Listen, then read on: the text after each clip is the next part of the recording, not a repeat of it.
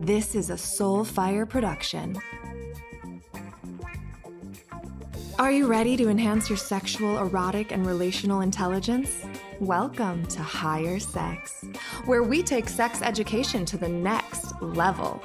Come here to get curious about sex and cultivate acceptance, deep love, and intimacy no topic is too hot to handle. As a psychotherapist and sexologist, Kelly playfully leads listeners through worlds of informative and actionable sex education, personal stories from her inspirational guests, and leading edge research from trusted experts. Higher Sex is scandalous and explorative, leaving you wanting more. Let's keep this conversation going. Subscribe today so you don't miss out on these hot new episodes each week. Welcome, welcome, welcome back to Higher Sex. I have got one of my idols on the show today. I can't even believe it, Dr. Laurie Mintz. She is a feminist professor, author, speaker, and therapist. She is a tenured professor at the University of Florida and teaches the psychology of human sexuality to hundreds of undergraduate students each year. What we're going to be talking about are her two most popular press books that she wrote to empower women's sexuality. One is titled Becoming Cliterate Why Orgasm Equality Matters and How to Get It. The other book is called A Tired Woman's Guide to Passionate Sex How to Reclaim Your Desire and Reignite Your Relationship with the same goal of providing scientifically accurate sex positive information to enhance female pleasure. I'm so excited to have her on the show. Also, she is a TED Talk speaker. And finally, for over 30 years, she has maintained a small private practice working with both individuals and couples on general and sexual issues. I know you're going to love her as much as I do, so stick around and buy her books.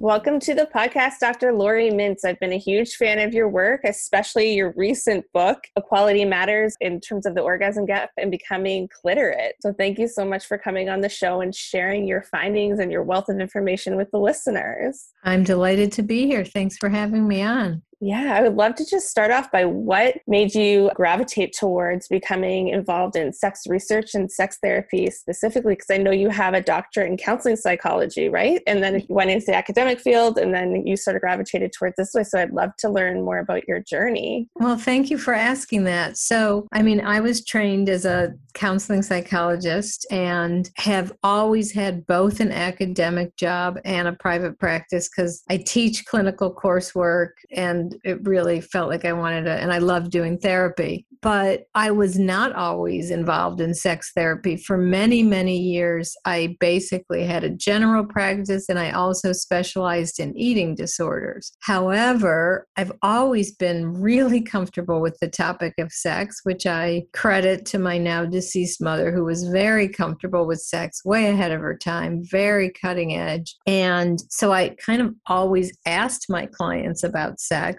and everybody I asked, maybe 90% of the clients I asked would be like, uh, yeah, I do have a problem in that area. And I wouldn't have said anything had you not asked me, which is what the research shows, right? So it just really inspired me to get retrained so I really knew what I was doing beyond asking the question. And then after I got full professor, which is like the highest you can go in academia, I kind of thought to myself, what do I really had a little existential crisis? what do I really want to do with my life and um, or my work life, I should say? And I realized like I published a lot of academic articles because I like to write, to be honest, not because I like research. I like to write and I had to do it for my job. And I thought, I want to write a book, which of course is what everyone says, right? I want to write a book. But I thought, the time is now and mm. so i like took all these trainings and workshops and wrote my first book and then uh, i may be going on too long but then the mm-hmm. scientist in me kind of clicked on too and i was like oh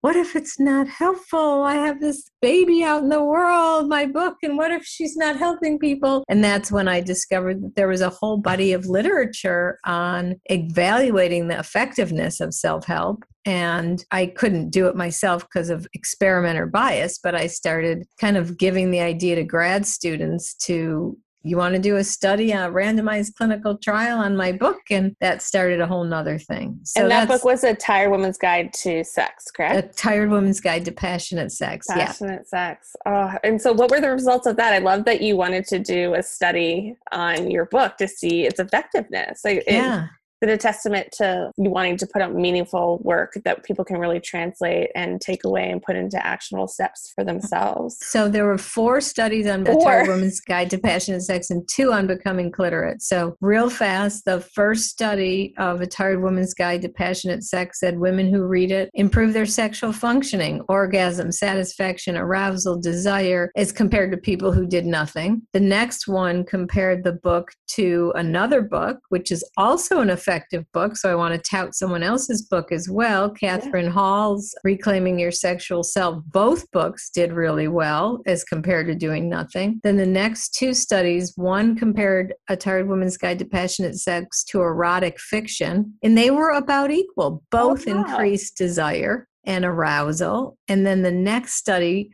which I was so proud of, compared the book to a pill, but it was a placebo pill. People thought it was a pill for desire, and both increased desire when you were taking the pill, reading the book, and arousal. But when you stopped taking the pill, of course, you went back to baseline. Whereas even when you stopped reading the book, the changes kept growing. So I called it skills versus pills and yes. sort of argued that skills will stay with you and grow. Pills only work when you're taking them. And then I did the same with becoming cliterate, then found that women who read it, they become more orgasmic, more assertive, more communicative, more knowledgeable, better body image, more sexual empowerment. And men who read the chapter just for them have decreased their harmful ideas, become better communicators, more knowledgeable. So, really proud of those studies that they show that, you know, my books actually help people, which is the reason I spent countless hours and many tears writing them. oh my gosh. Yeah. And you have so many good steps and takeaways in the book as well. But I would love to start out with what were the findings in terms of like the orgasm gap for you to write about why orgasm equality matters. Why is that gap even exist in our in our culture? Like why is that there? Yes. Because it's very evidence based, right? Like yes, it is. The research is just so clear that when cisgender women, people who are born with a vagina, who identify as women, get it on with cisgender men, people born with a penis who identify as men. There's a huge orgasm gap. So, you know, just a few stats in one study by Wade 39% of women versus 91% of men said they always or usually orga- always orgasm during sex. Now, they Wade didn't ask, is this hookup or relationships? But what we know from subsequent research is that it's the biggest the gap is the biggest in hookup sex. It gets smaller and you know friends with benefits subsequent hookups you know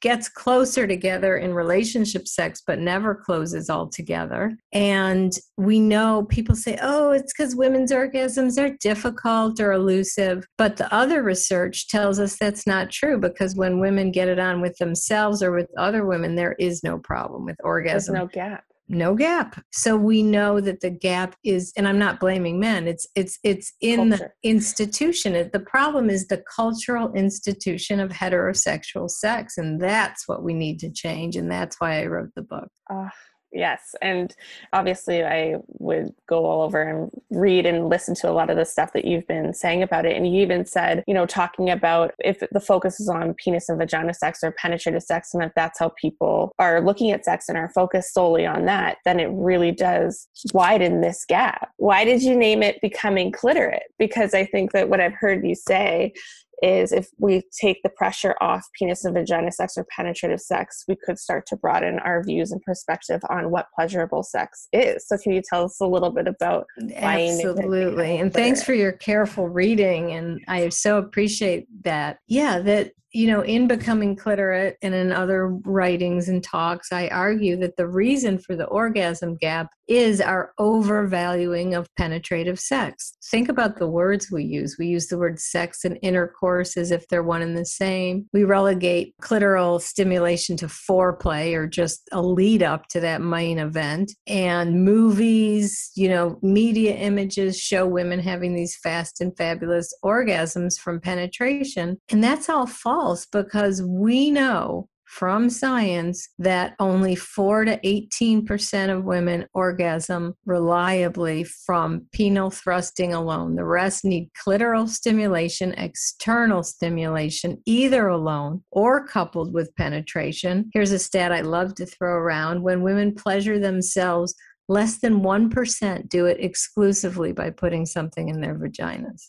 Wow. We know how, and they orgasm easily right. and within minutes, like 95%. So the bottom line is that if we take the focus off of orgasm from penetration or penetration as the main event, we're going to have more, and we equally value clitoral stimulation and penetration, that orgasm gap would clothes. And I heard you even mention about how if males or people with penises could stop like promoting the size of their penis potentially and could start focusing on like, oh, look how bendy your fingers are and look how you can move that way, then we can start to change some of what we're trying to promote, right? Right, because this really harms men too. I mean, it's like dick size jokes. All they do is hurt men's ego, make men feel bad, and they make men believe that their penis is essential to our pleasure. And the truth is, it's not. So we need to do our part by let's not make those dick size jokes anymore. Indeed, let's compliment men for the flexibility of their fingers and tongues or their willingness to hold a vibrator. Yes. And that's a big piece of it too, where it's changing the script because from what you were saying before, usually it's goal oriented, the lead up until penetrative sex, and then it's done. So by being able to diversify your sexuality and play around and explore and experiment. And I also love how you really drive home that sex is very nuanced and layered and it's not a one size fits all yes mind body connection mindful sex like there's a few themes there that you talk about but in terms of skill and technique you really have to explore your own body and be able to communicate what feels better. So, can you talk a little bit more about that and how people can start to do that? All of this is in the clinical literature, but I just sort of translated it into like a formula. And so, I think the best way to answer that question is to tell you like about the four self help chapters in Becoming Cliterate. Well, or five if you want to. So, the beginning talks all about what we just talked about, right? Like, why do we have this gap? But then the next chapter is the anatomy chapter. Like you really need to take a mirror, look at yourself, know what you've got. Then you need to work with your mind. So, learning mindfulness, which is putting your mind and body in the same place in your daily life, and then apply it to sex. Also, ridding yourself of sex negative thinking, which we all have. It's so insidious. You know, sex is dirty, sex is bad. So, really working with that. Then masturbation. We know that you need to, the it's the most empirically supported technique, right? Is go home and touch yourself. Find out because every vulva is different. How do you orgasm? Then you need to be able to communicate that with a partner. So I have a chapter on general and sexual communication and you have to use that that information to change the sexual script. So instead of, you know, foreplay, sex, which intercourse male ejaculation over, I present lots of different ways to have sex, most like turn taking models. She comes first, which Ian Kerner's title of his book is Oral Sex when she orgasms followed by intercourse, or she comes next, or, you know, if you want to come during intercourse, okay, fine. Well, get a vibrator, touch yourself, you know, those kind of things. Yeah, and there's a lot of different ways that people can explore and what works experiment for them too. But it is even about bringing in a vibrator potentially, whether there's a, it's a partner vibrator or a cock ring with a vibrator, but not shying away from exploring and bringing in some novel ideas and products potentially for you and your partner or partners to play around with. Absolutely. The idea that vibrators replace partners, you know, that's all just a myth. Like they don't. They don't cuddle, they don't say I love you, right? They just provide a type of stimulation we know vulvas respond very, very well to. Yeah. Would you yeah. say that the orgasm gap plays a role in desire discrepancy between heterosexual couples? I think it does. I don't think it's the whole story, but yep. I think it does because if you're not having good sex, why would you desire it? I think it was Barry McCarthy who said that maybe if women were having better sex, they'd want to have it more. Yeah. So, yeah. And then even, I think it was Peggy Kleinplatz that said, um, you know, great lovers are made, not born. So it really is about the skill building, as you were saying. Right. Sex isn't something people are inherently good or bad at. It's something that requires practice and communication yeah. with yourself and your partner. Where do you think people can start with this? I know um, you are a professor, you do research, you write, you also have a private practice, and where you also do sex therapy. Like, when do you feel like it would be an appropriate time to go to sex therapy? I know we do a lot of the PLISSIT model in sex therapy as well. Do you feel like you give a lot of education throughout your work, or like where can people start with that piece of it? I do. And I think the PLISSIT model, which, you know, I'm a huge fan of, it's why self help books work because people are so afraid to talk about sex, to seek help for sex. And one of the things that's so great, which I know you know, is sexual problems, if you don't let them fester and fester, are pretty easily solved with some information and strategies. It's only when you don't get help, they spiral out of control. So, I mean, there's depending what the problem is, right? There's so many good books out there, not just mine there i mean i could name a list of i think great books i'm sure you could too right for people to read start educating yourself just like you would if you wanted to learn to you know i don't know play guitar. You'd probably like read a book about like where do you hit the chords? It's the same thing. Yeah so it really is about just like opening up your mind and not expecting yourself to know everything. Exactly.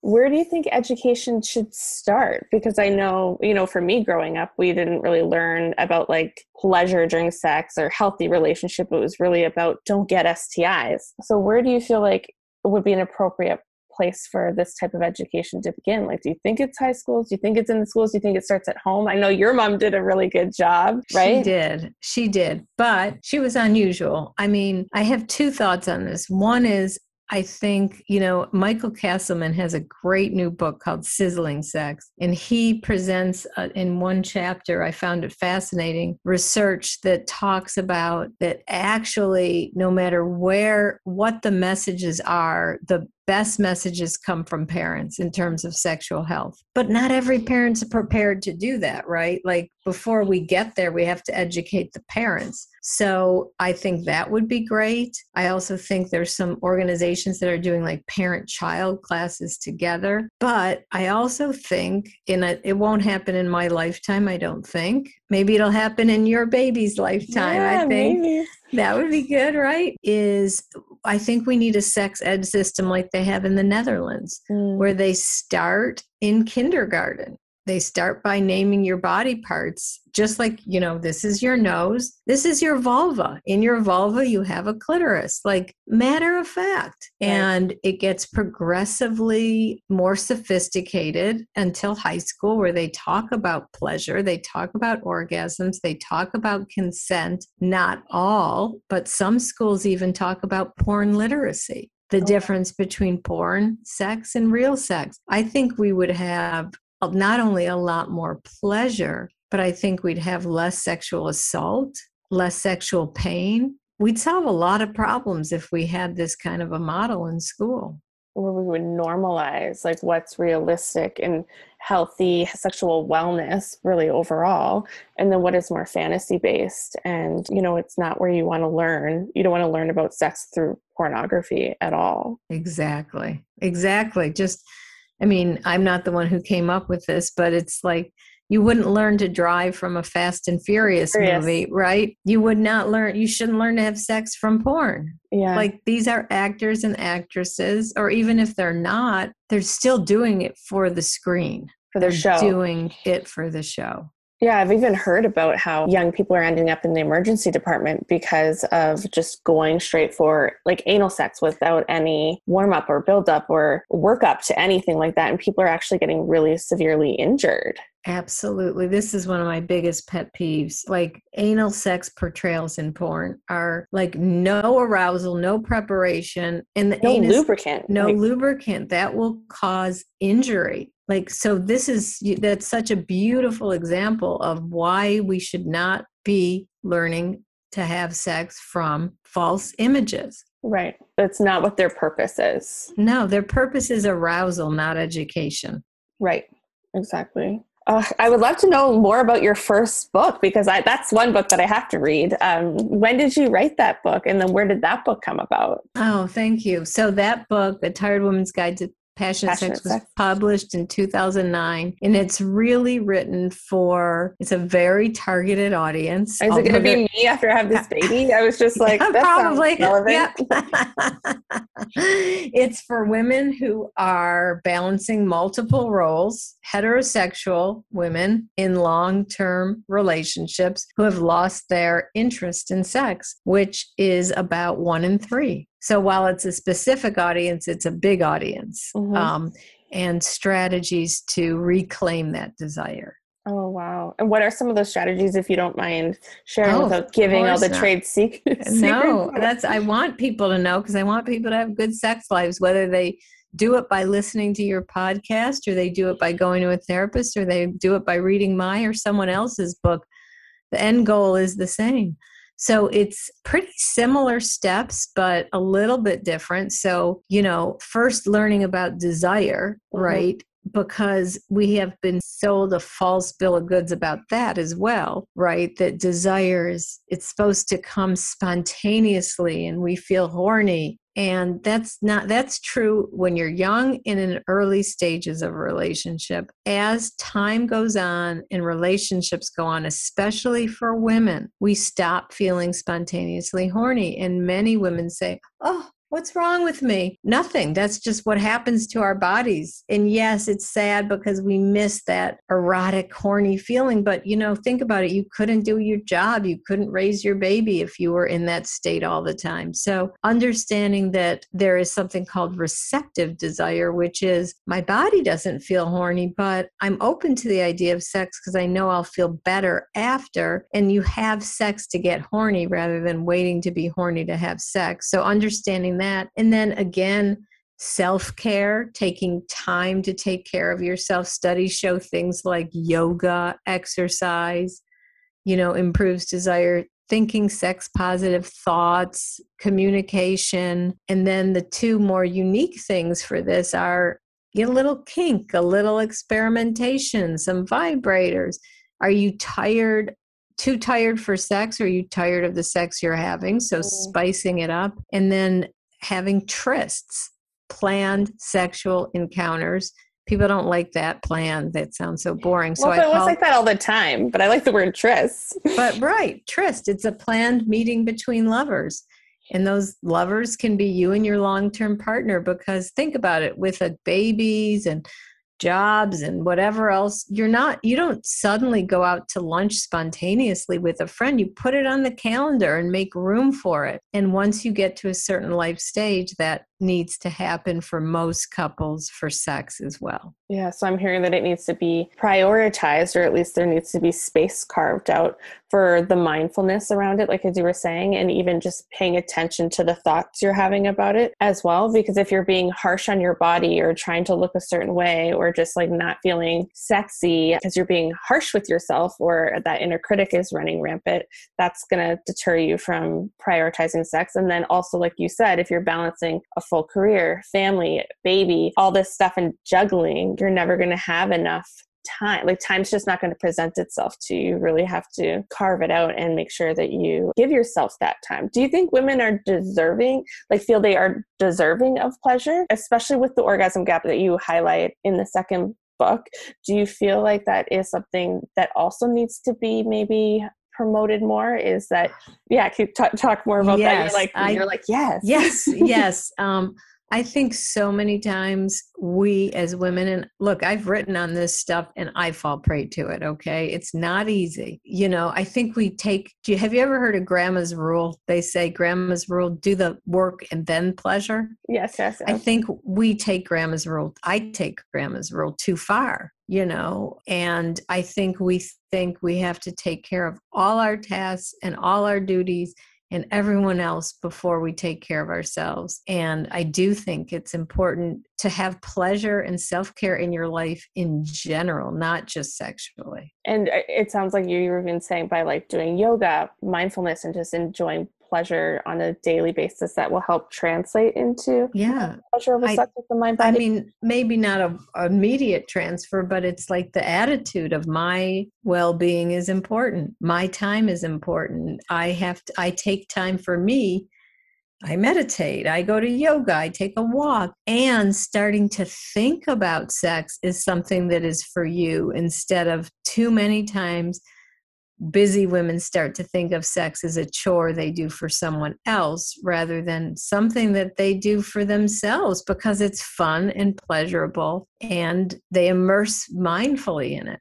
And if it is on a task list or a to do list to avoid conflict or fights or discord, in a relationship too there it sounds like there's an opportunity there to really try to slow down and figure out what kind of sex is going to feel good for you that you're actually going to want for yourself too which will ultimately benefit the relationship overall too right? Because no one really enjoys well no one that i've really met enjoys ha- having sex with someone who doesn't want to be there and participate as well no, I mean, if you find a partner who likes that, run.